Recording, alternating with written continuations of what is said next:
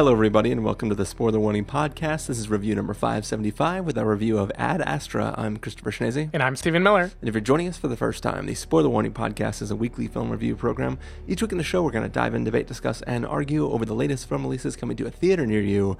Um, we have been doing a lot of coverage of uh, the 2019 Toronto International Film Festival. This is like a real episode that we're shoehorning in the middle of all those releases because there was a big movie that came out uh, yeah. this weekend, and uh, we went went and saw it. Um, how weird does it feel to have a normal numbered episode with like an actual intro and stuff, Stephen? It, it, it feels weird. I mean, the banter on this podcast is the only small talk I ever get to make in my life. So it's been it's been weeks of just stone cold silence followed by reviews of movies nobody saw. yeah, something that only Brad Pitt understands. Mm-hmm. Amen. Um, but yeah, I mean, it, it, it, definitely feels strange. I have no idea how long this episode is going to turn out to be. Um, though we might. Do you think? Do you think this type of film warrants a, a spoiler section? I I don't know. Not not because I don't know if it's worth spoiling, but because I don't know what parts count as spoilers. Hmm, um, interesting. Like I haven't decided yet because I I'm going to posit right now that the plot is the least important part of this movie. That is that I agree with you. mm. Like there are definitely locations I want to acknowledge exist in this movie, and if if any of those planets are spoilers to mention, then we need to have a spoiler section, I guess. I think the existence of the planets uh, are probably okay. Yeah. Okay. I think we can survive with that one then. Yeah. yeah. Um, but yeah, so so we are gonna do this um, right now. We're gonna take a listen to the trailer for Ad Astra, and then we're gonna come back and give you that review. It's crazy out there. There's fires everywhere and plane crashes. They're calling it the surge. Major, we have some highly classified information. What can you tell us about the Lima project? Its objective was to search for advanced extraterrestrial life. The ship disappeared approximately 16 years into the mission. And the commander was? He was my father, sir. This might come as quite a shock to you. Your father was experimenting with a highly classified material that could threaten our entire solar system all life would be destroyed. We're counting on you to find out what's happening out there. I worry about you. I love you.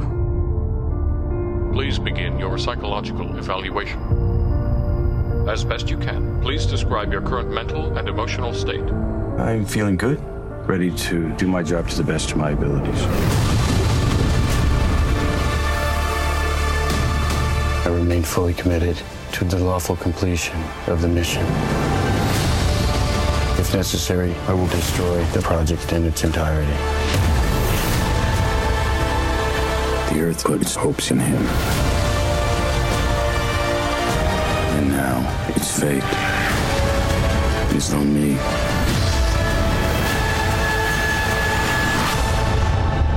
We have a job to do. Are you ready? I'm ready.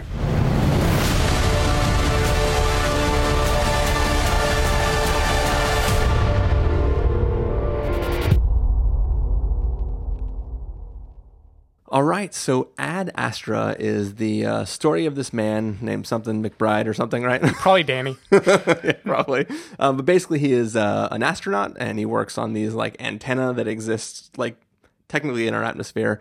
And uh, there is this phenomenon that has been happening lately where these um, pulses, these stellar waves, have been like striking the Earth, and uh, people start to wonder if they might have been caused by uh, a man who 16 years ago disappeared while working on this thing called the Lima Project, and that man just so happens to be the father of our hero Brad Pitt. And um, the story is sort of how uh, NASA and whatever other space government organizations are all working together send him off to try to figure out what's happening and hopefully stop these interstellar waves that are going. And yeah, promise you there are no five dimensional tesseracts in this film, so do not worry. um, but yeah, Stephen, what did you think of Ad Astra? So you mentioned interstellar waves, and this movie does exactly what I wanted Interstellar to do.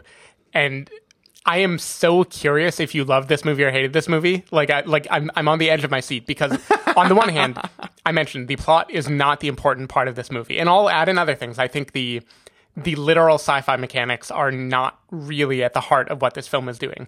This is a a mood piece. It's a solo journey that happens to be set in space. It, it's basically the tree of life in space. Like it's a man with whispered narration going over what he's feeling, what are the kind of like core universal themes of his life, and grand things happen like like they do at the beginning of the Tree of Life that are like all in service to that tiny, tiny, small feeling inside of him. And I I just found it to be a like completely mesmerizing, beautiful, hypnotic movie. Um, I loved watching it in IMAX. I loved getting to have like those glorious visuals in my face, and I, I think this is like a very beautifully crafted film. Um, I mean, right from the get go, you can kind of tell like this is not the sci-fi flick that the trailer promises, which I'm glad for. I'm sure plenty of audience members are not going to be glad for it. Um, this is a film about isolation and loneliness and cowardice, and it, it takes the, you know, First Man kind of hinged on the idea that Neil Armstrong is a man who was so distraught by the troubles of the world that the only place he could be alone was on the moon, right? That that's kind of a thematic thing. And Yeah. this movie takes that to an extreme. It just goes even further. It's just like where can you go to escape yourself, right? What where can you what degree would you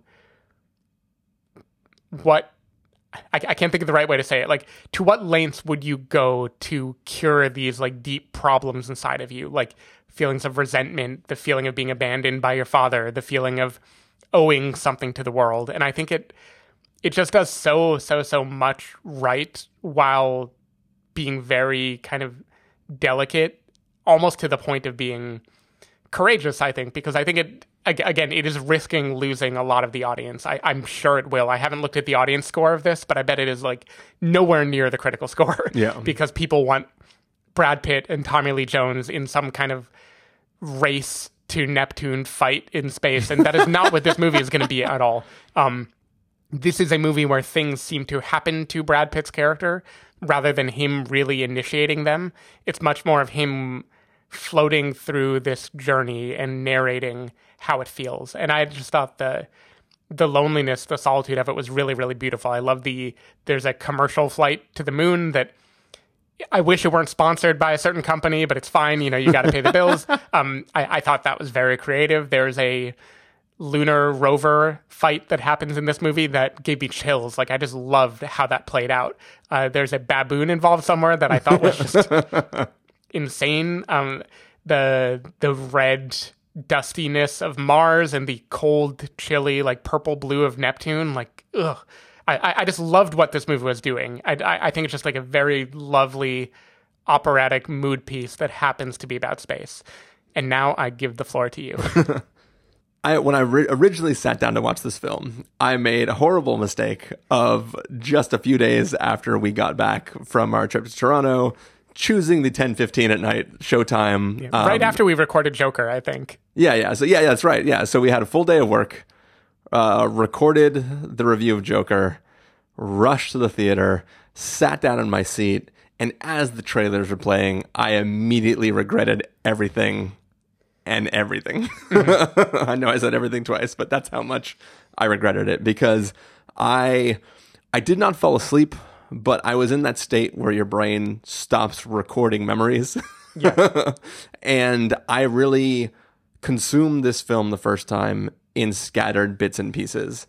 And I was like, well, I can't review this film in this state.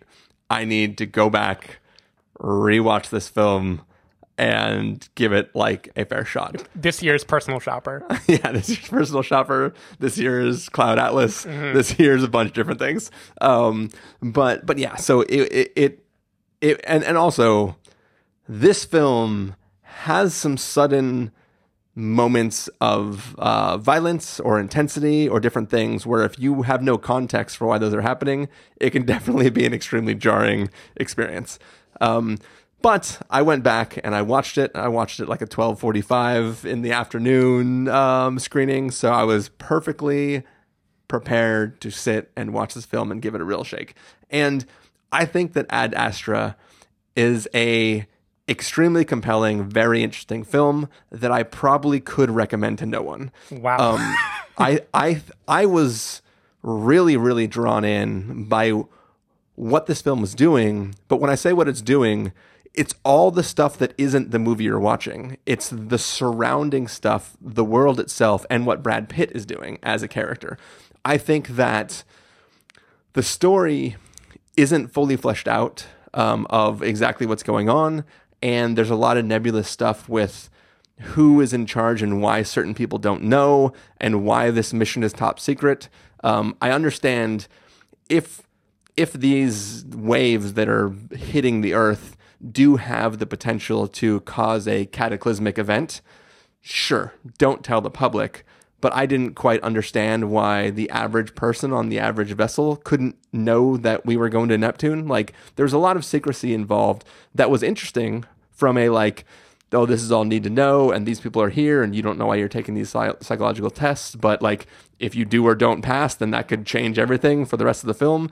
Like, those moments were interesting, but I didn't know if there was really a true why in the background. I mean, really, they're buffering him from knowing. That's why he's not allowed to talk to other people.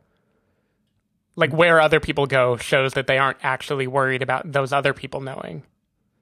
Yeah, but the fact that he has to fly commercial to the moon Mm-hmm. means that like this can't be an officially sanctioned NASA mission. This has to be a secret. Right. So that there, there's a lot of things that, that show that like you can't, and even like there may be a point where he tries to bum his way onto another vessel, and people are like, "What are you doing?" And he's like, ah, "I could tell you, but like you know, like it, it's there. There's definitely seems to be like a reason um, that some some some something about this is supposed to be secret, and I don't think that's made clear enough. But I really, really loved this universe that we're in, our universe, um, the the universe that was set up, and just this idea that there are commercial flights to the moon, the fact that like there are military sections of the moon, there are civilian p- sections of the moon, and then there are no man's lands on the moon. And like there was just so much stuff that was being slowly rolled out in this film that I just thought was really, really compelling to think about the this universe.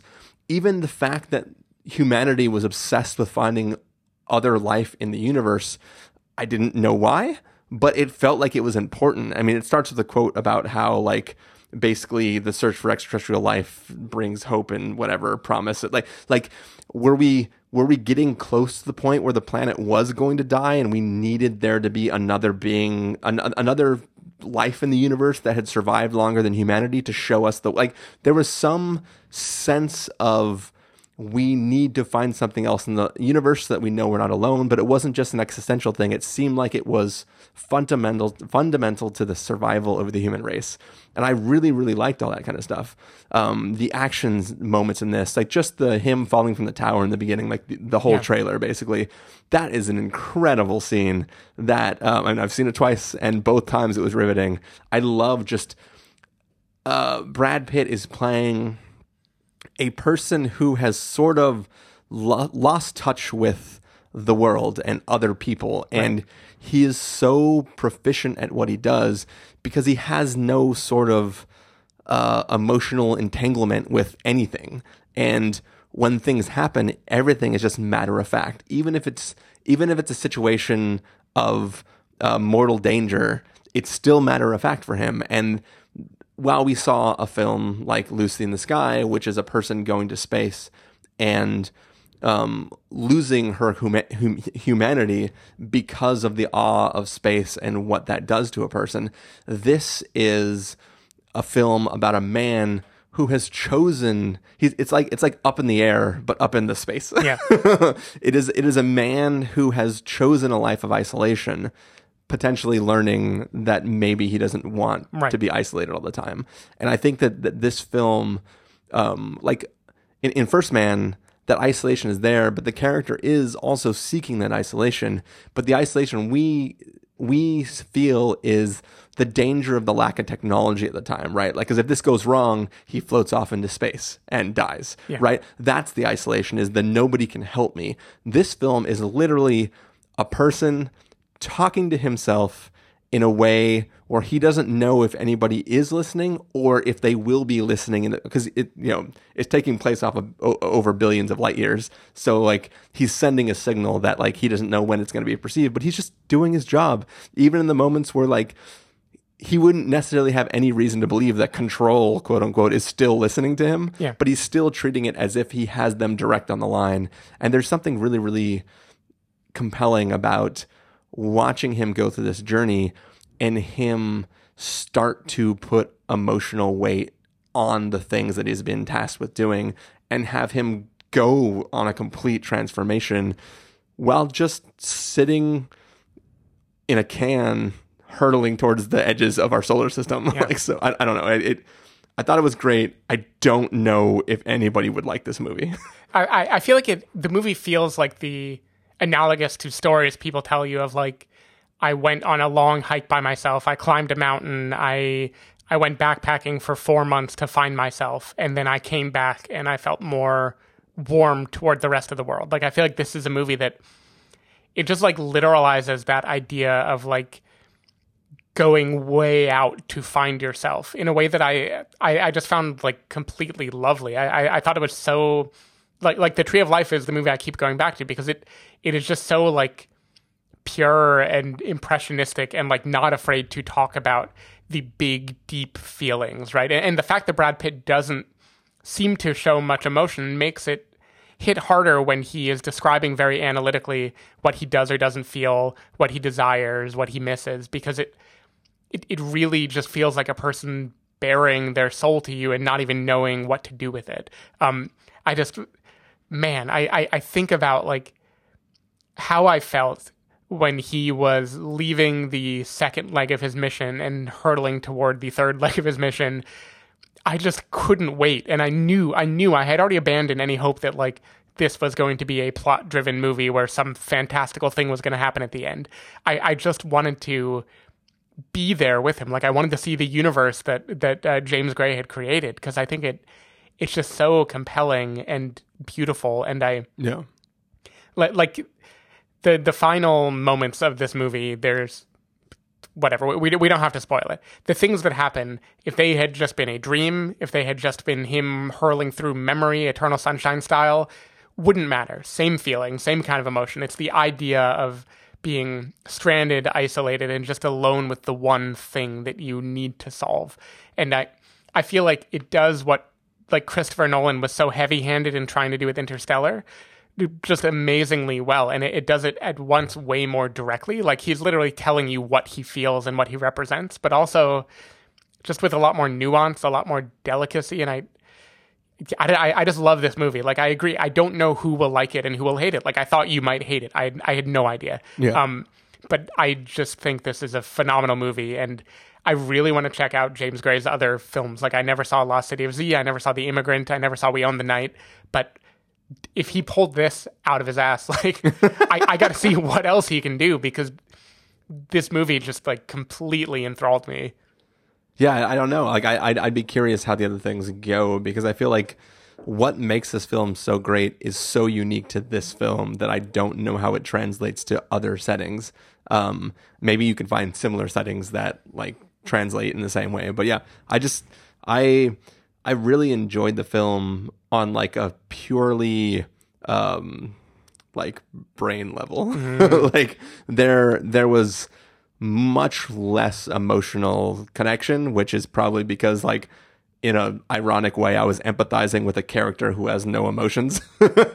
um but but there was something really really interesting about everything that was happening um in the film and I still want to know what is so important to them about like so there are se- several different characters within the 16 years that this film is even talking about right? Like we're we're we're looking at Brad Pitt's part but technically the story started started 16 years before the film starts. Yeah. and Tommy Lee Jones's character um, the father character s- was off on this mission for his own goals.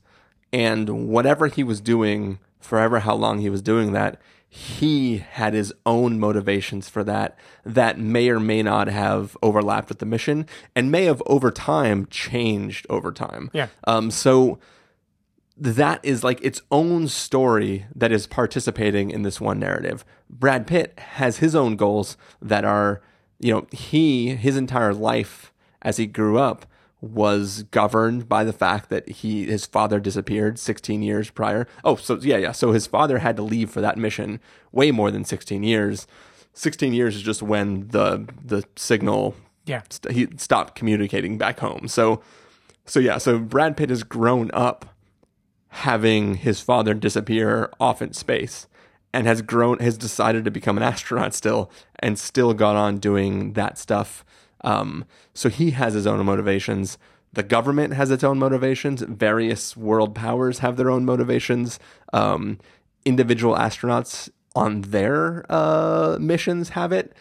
People that you might i mean it's um, you haven't watched any of the expanse right? No. so in the expanse, you have uh, like one faction of people that are Earth, one faction that is Mars, and one faction that is people that live in the belt.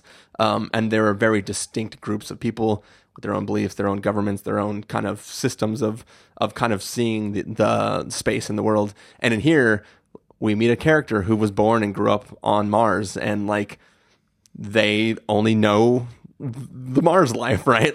so they have their own motivations for what's going on, whether or not they should help somebody who's potentially on some strange mission from Earth.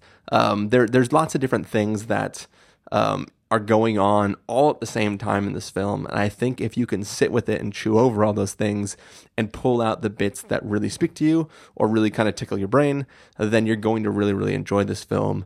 If you just want Interstellar, which is a film that neither of us really cared that much for, um, then this is definitely going to leave you high and dry. Um, But yeah, Yeah, no, I, I, I agree. I also think there, the, thing is, nothing it is doing here plot wise is remotely like unique, right? The idea of someone who was obsessed with a single question, who went off alone, and like may or may not have changed as a result of that. Like, you know that that's the heart of darkness and apocalypse now, but it's also sunshine, right? It's also Interstellar has this exact same moment. Like Yeah. the idea that space does things to people and the quest for meaning might become so like self-propagating that you like like Lucy in the sky, like you can't think about earthly concerns anymore. Like none of that is new, but the the human scale of this movie is just so beautiful to me, and it has a. It, it left me in the end feeling a lot like gravity of just this feeling of like, given all of that, everything that we just went through, how should I feel on Earth now? And I, like to me, that's just exactly what I want from a space movie. So yeah, I I love the hell out of this thing. Yeah. Y'all might hate it. oh no, that's why I said like I don't know who I could possibly uh, recommend this to, um, but I very much enjoyed um, the experience of watching this film. And like I said, I it, this is one of those films that makes me wonder past the extent of what the film provides. Um, what what what would be achieved if Tommy Lee Jones on his mission achieved his mission or doesn't achieve his mission? What does that mean for him? And how would that change who he could be? Hmm. Brad Pitt, when he goes to the edge of space, depending on what he finds there, how will that change him? There are so many things that this film is bringing up that it doesn't it doesn't ignore in a bad way. It's sort of just like the film lets you ponder for long stretches, which is all you could do if you were in a craft that was slowly craning towards the edge of space. Like I, I just really, it, it's it's a it's like a meditation on existential space travel, right? Yeah. It- it's it's just doing really really interesting things. I I think for me, my only real nitpicks with the film is I wish it had given that Brad Pitt's character is so proficient at everything he does, I felt the film needed a tiny bit more. Uh, what's the Mars movie? Uh, Mars needs moms. no, The Martian.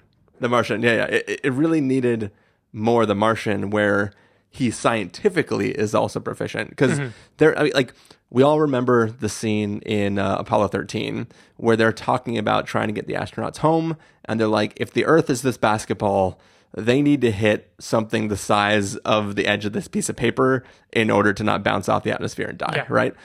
That is like when when you hear that, you're like, fuck, space is big and it's really dangerous.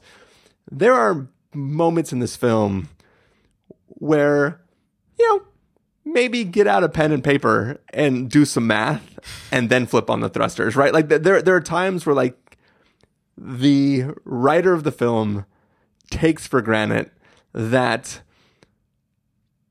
hitting a basketball on a spot the size of the edge of a piece of paper is just a thing that automatically happens. Right. and and without any sort of controlled thrust. Yeah, I mean, he lives in a world where it's all pretty much solved now, um, which is interesting. Like, it, the one plotty nitpick I'm going to have is it begs the question why haven't more people gone there, right? Because apparently it's very, very easy. um, Yeah. And a lot of things would be solved if more people went out and embarked on this mission over time. Um, again, I don't really care about that at all, but that did like noodle at my brain a little bit because clearly this was not a thing that required like enormous skill to get out to. Yeah. Well, I mean, so we don't want to get too much into the plot, but the mission at the start of the film is not the mission at the end of the film. Right. Um, they don't know if the Lima project even exists in Neptune, but they think, given the relationship between Brad Pitt and Tommy Lee Jones, that um, they might be able to coax out the location. Yeah. um, things change from there. so it, it's it's not like like they they have been doing this technically, right? Like NASA and whoever else the secret cabal of space people Yeah. has been doing. They've already been sending signals trying to figure out where the Lima station um, has is or has been, um, and they don't really have any response at the moment. So they're they're they're changing one variable and seeing if that changes the outcome. Right. Everything else in the film is consequence of that variable being changed. So Yeah. Yeah, that's true. I, I think so. You mentioned before how it, it kind of feels like the things you love in this movie are at the periphery of what the movie is doing. And I think what what makes it such brilliant sci-fi to me is it it feels like the kind of movie that that could be like the loneliest planet or something that could be like we are just going to follow people walking around through nature and we're going to be about them but we're going to pick up whatever the camera picks up Yeah. like it feels like a movie that could have just been like a guy in a camera embark on a journey somewhere. But everything was invented for the movie. Like a whole universe is invented just to be like yeah, yeah. the the moody scenery on the way to this man's like discovery. And i i there's just so much craft that i think goes into that like making an incredible looking like concepts and sets that are just going to kind of flash out the window and then be gone forever. I, I think the fleeting nature Yeah. of it is just really really cool Agreed. uh, well, should we get to verdicts? sure Okay, so Stephen Miller, if you're going to give us a must see, recommend with a caveat, wait for rental, pass with a caveat, or a must avoid, what would you give it? i'm going to give this three Natasha Lyonnes in space which is to say must see I, I think it's just a, a amazing, amazing movie. Like, I I will be surprised if this does not make my top ten list this year. Yeah. So, as I said before, I don't know if I, for me, I'm 100% happy that I went back and watched it for real. Um, for me, if I was a father who disappeared 16 years ago and I was trying to explain to myself or my son, should he watch this film? Yes, it's a must see. I've already stated out loud that I don't know who will like this film. Um, so, on Carson's scale of just go with whatever, it's a must see. There is a extremely cautious caveat with that must see. That is, you probably won't like this movie. I mean, your son has to watch it though. yeah, my son has to watch it for sure. Man, old Tommy Lee Jones, what a treasure. All right. Well, uh, that is probably going to do it for our review of Ad Astra. Stephen Miller. If people want to find you throughout the week, where can they do that? Uh, people can find me at twitter.com slash sdavidmiller or sdavidmiller.com, where I have been doggedly writing reviews of every goddamn TIFF movie just to challenge myself to do it. it it's been tough. I'm glad we're nearing the, the final stretch. Uh, people can find me at ChristopherInRealLife.com or Twitter.com slash ChristopherIRL. You can find the podcast over at TheSpoilerWarning.com where you can get a bunch of the back episodes of the show. If you want to subscribe to the show, you can do so in Overcast, Stitcher, Apple Podcasts, or wherever podcasts are found. If you want to know when the episodes go live, you can follow us at Twitter.com slash SpoilerWarning, Facebook.com slash The SpoilerWarning, or Instagram.com slash The SpoilerWarning. If you want to get a hold of us directly, you can send an email to fans at TheSpoilerWarning.com or you can use the contact form on our site. Music for this episode will come from the soundtrack to Ad Astra, so hopefully you are enjoying that.